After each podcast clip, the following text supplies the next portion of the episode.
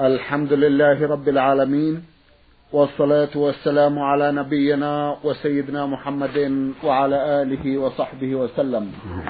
مستمعي الكرام السلام عليكم ورحمة الله وبركاته وأسعد الله أوقاتكم بكل خير. هذه حلقة جديدة مع رسائلكم في برنامج نور على الدرب.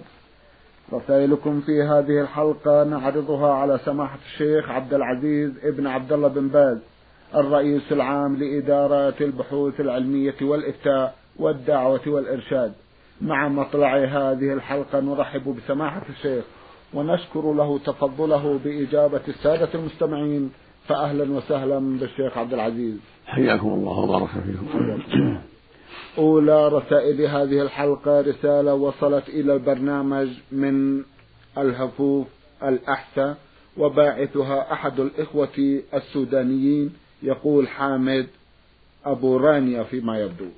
يسأل أخونا ويقول عندي في قريتي جامع وإنني إنسان متعلم ولكنني أشرب الدخان وآكل التنبات هل يجوز لي أن أكون إماما في هذا المسجد.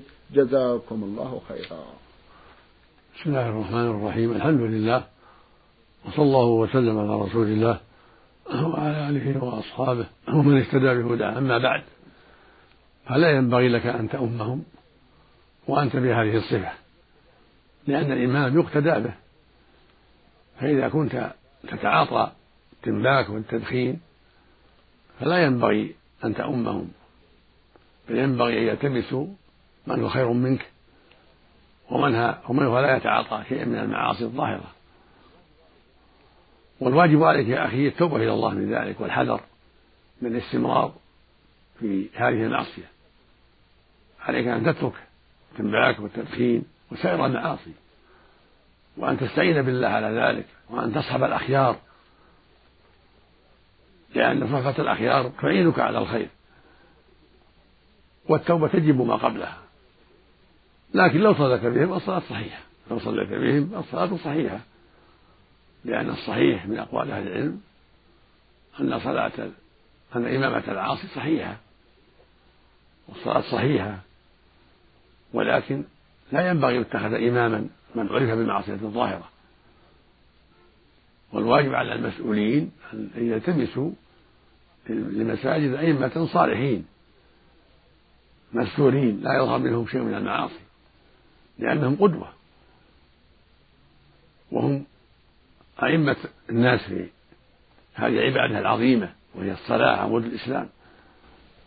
نسأل الله لنا ولك الهداية. اللهم آمين. جزاكم الله خيرا.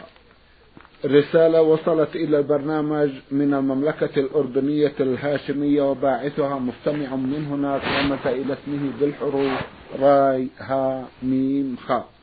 يسأل جمعا من من الأسئلة في أحدها يقول هل تكون سجدة السهو قبل التسليم في الركعة الأخيرة أم بعد؟ جزاكم الله خيرا. سجود السهو السنة فيها يكون قبل التسليم قبل أن يسلم.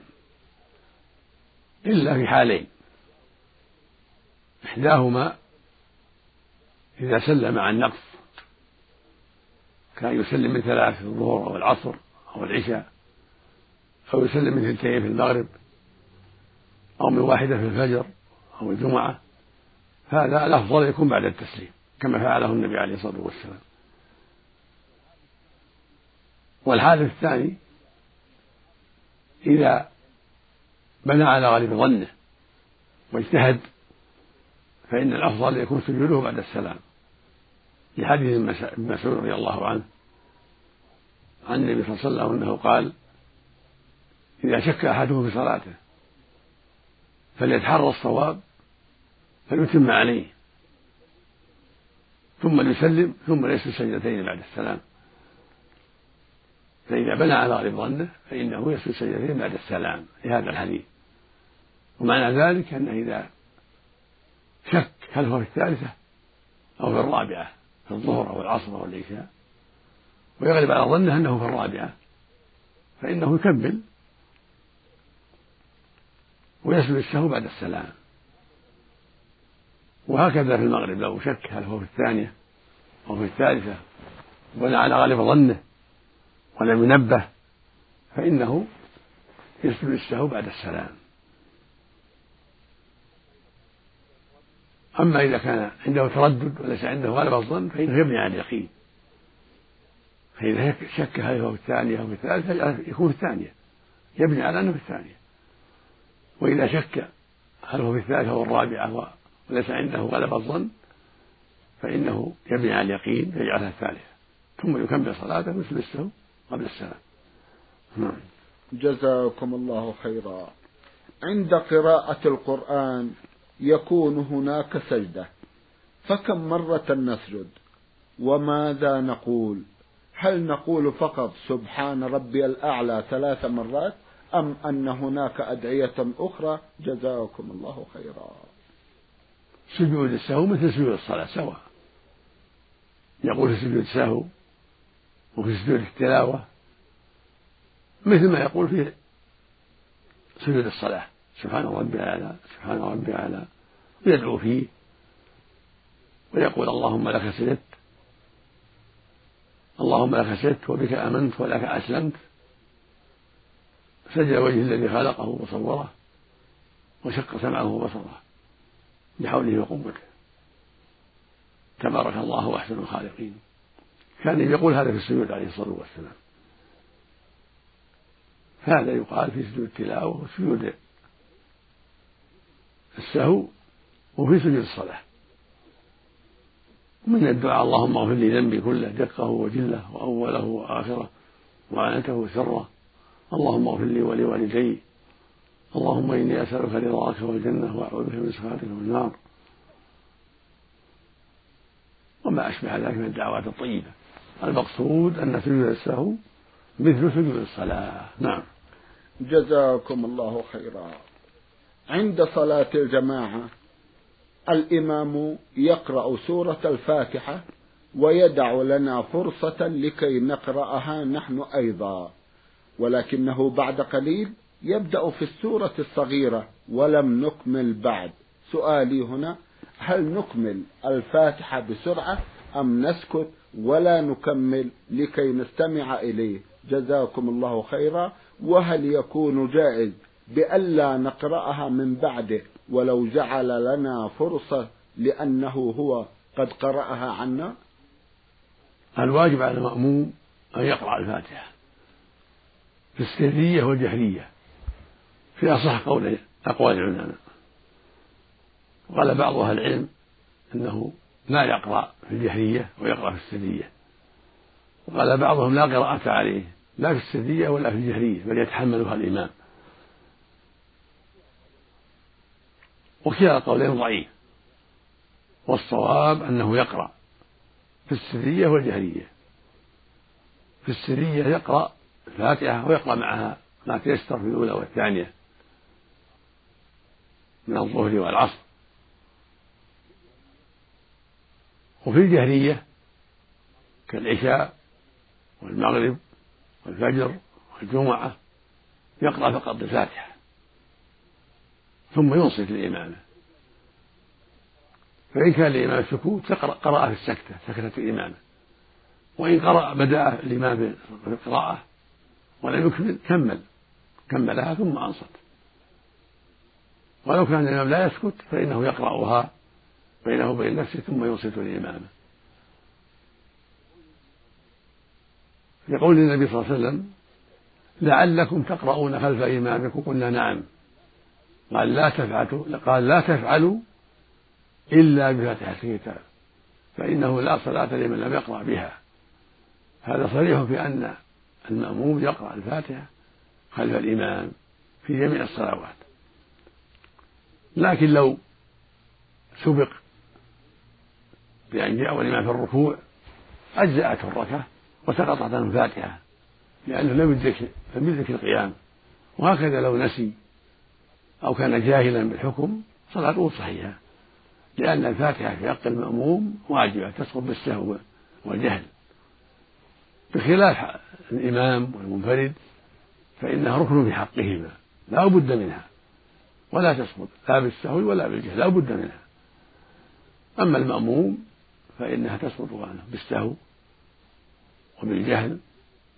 وهكذا لو لم يدرك القيام جاء الإمام راكع سقطت عنه عند جمهور أهل العلم. وأجزأته الركعة. نعم. جزاكم الله خيرا. عند الشهادتين نقول السلام عليك يا أيها النبي ورحمة الله وبركاته.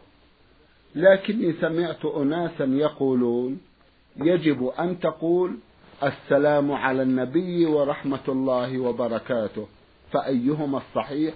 أم الاثنتان صحيحتان؟ جزاكم الله خيرا.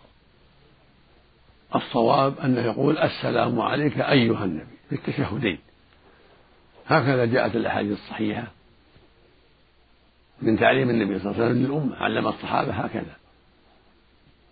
وروي عن بعض الصحابة أنهم كانوا يستعملون النوع الثاني السلام على النبي بعد موت النبي صلى الله عليه وسلم.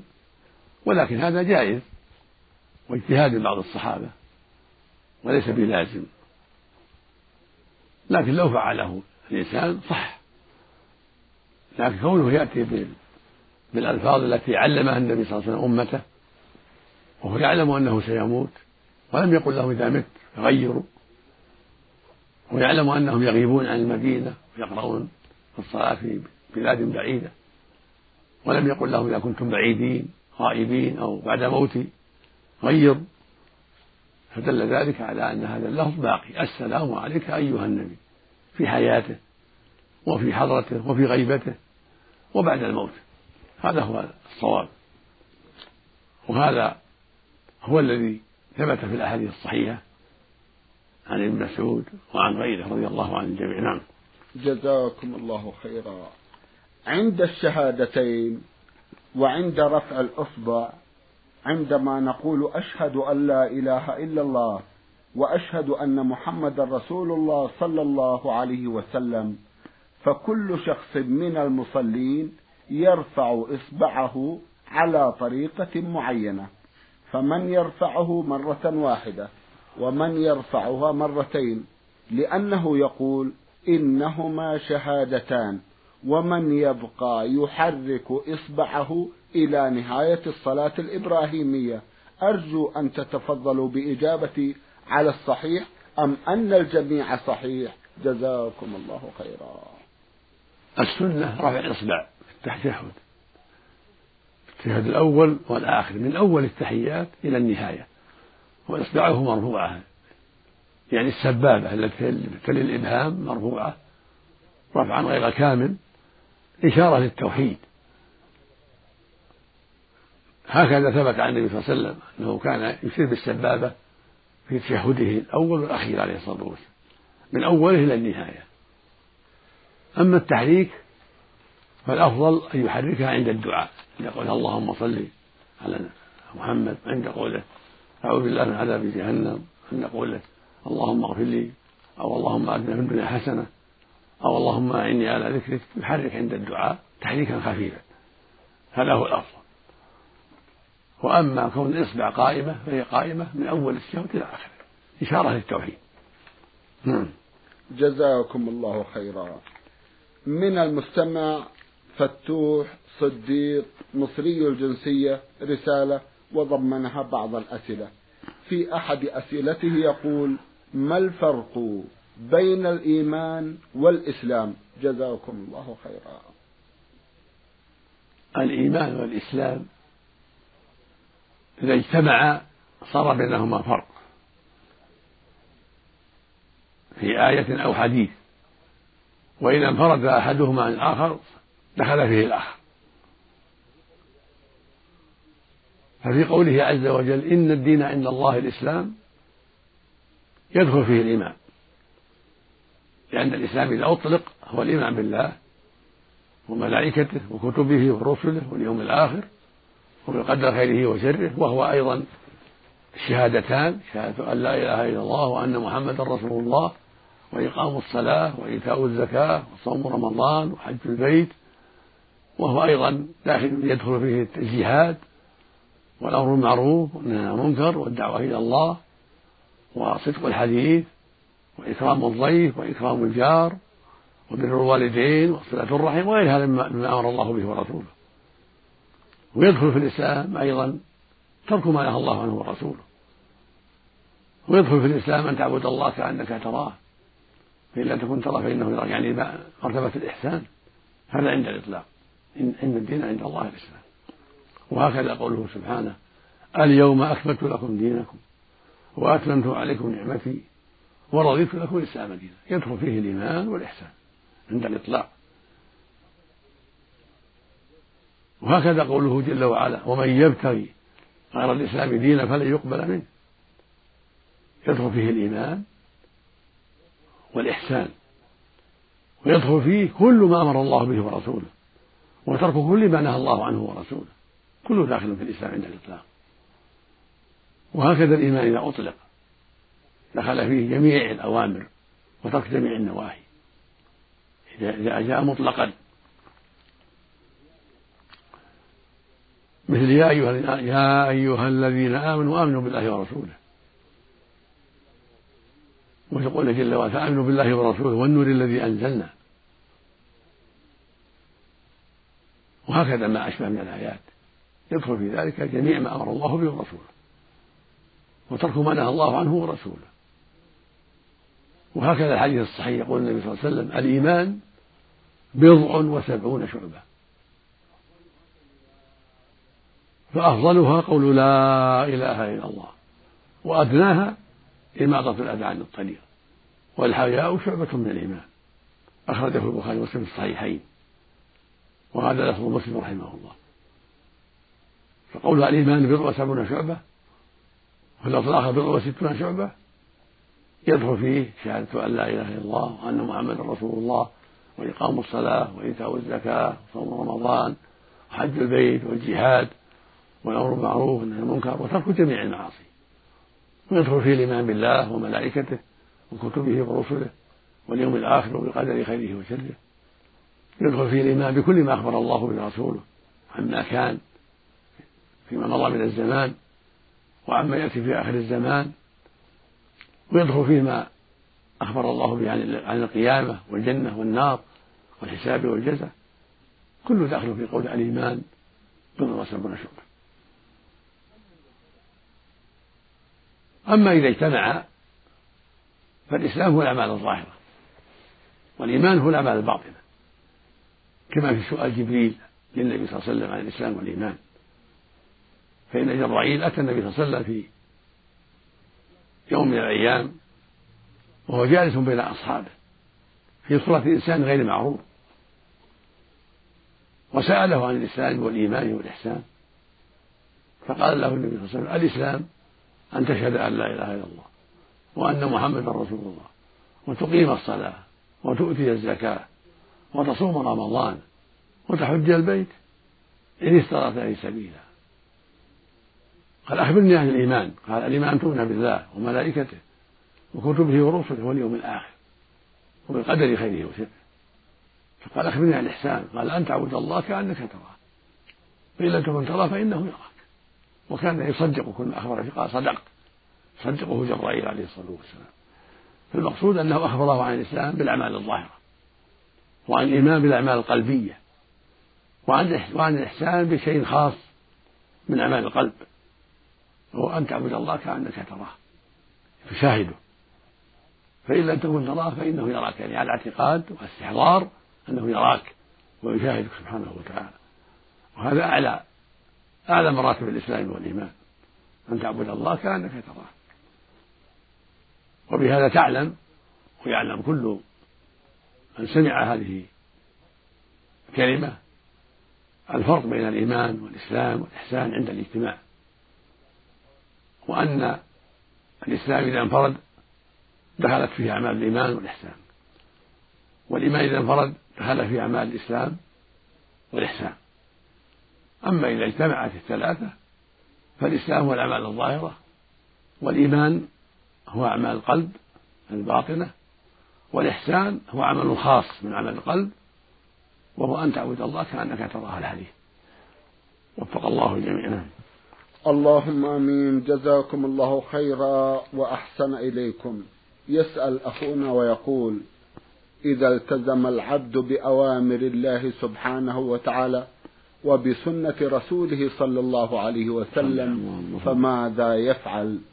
وهل يجوز له أن يضحك في كل الأوقات علما بأنه ساكن مع جماعة يكثرون الضحك والكلام الذي لا يليق أفيدوني جزاكم الله خيرا.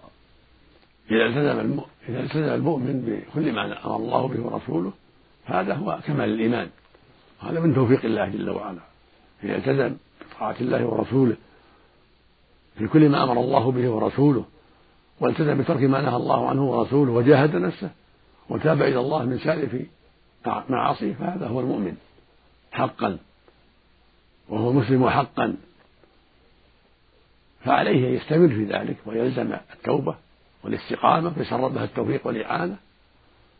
ويحذر مجالسة من يجره إلى ما حرم الله ليحرص على صحبة الأخيار.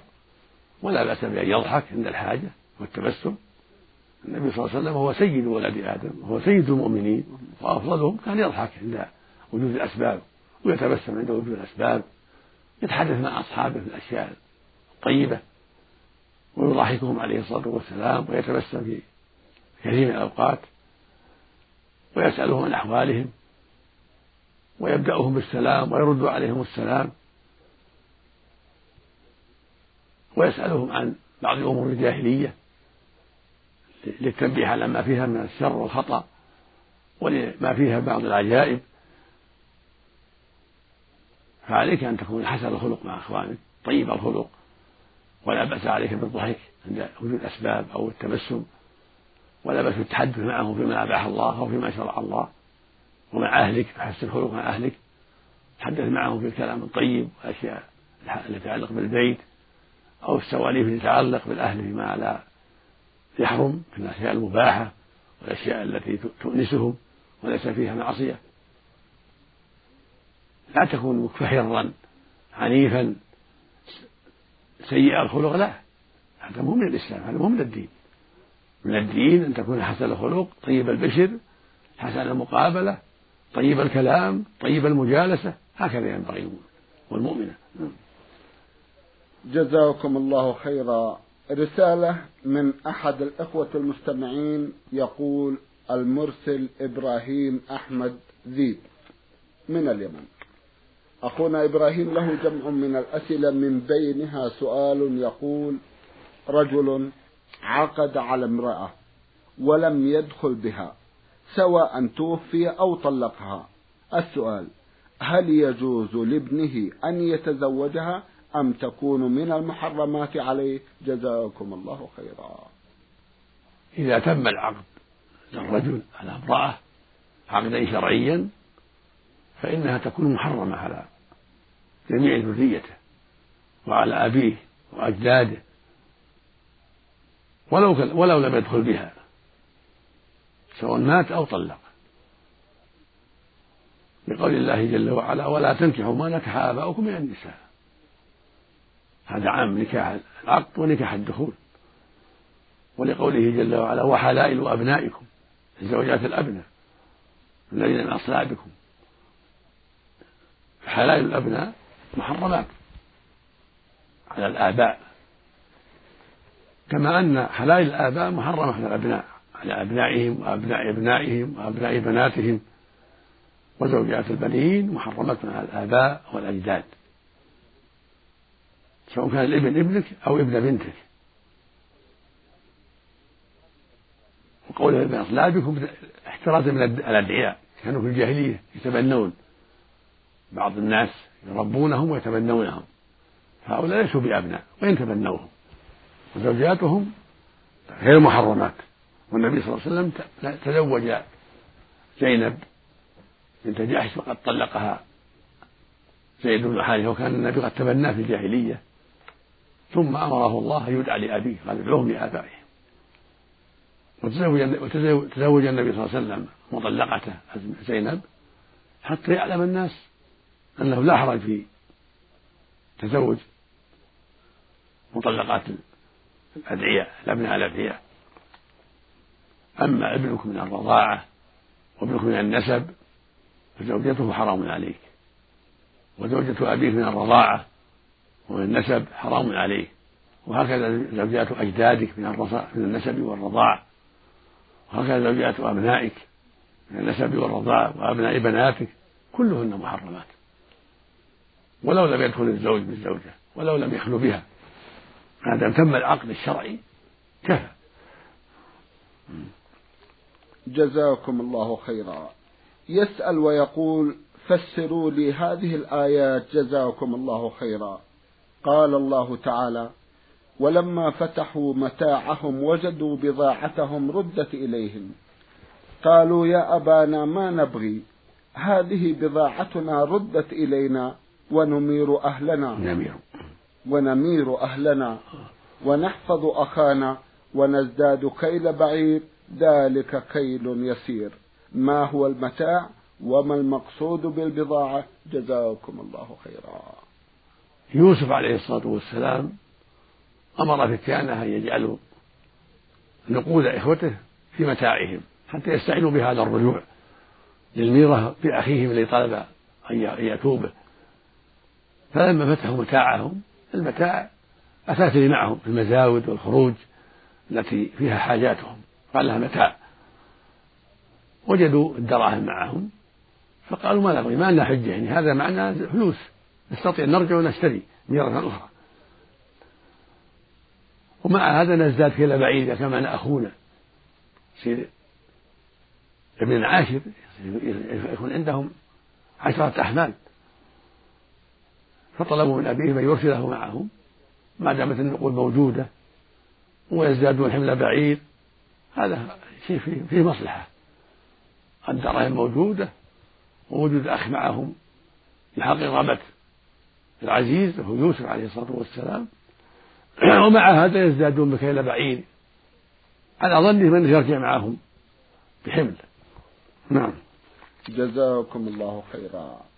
سماحة الشيخ في ختام هذا اللقاء أتوجه لكم بالشكر الجزيل بعد شكر الله سبحانه وتعالى على تفضلكم بإجابة السادة المستمعين وآمل أن يتجدد اللقاء وأنتم على خير. نسأل الله ذلك مستمعي الكرام كان لقاؤنا في هذه الحلقة مع سماحة الشيخ عبد العزيز ابن عبد الله بن باز الرئيس العام لإدارات البحوث العلمية والإفتاء والدعوة والإرشاد.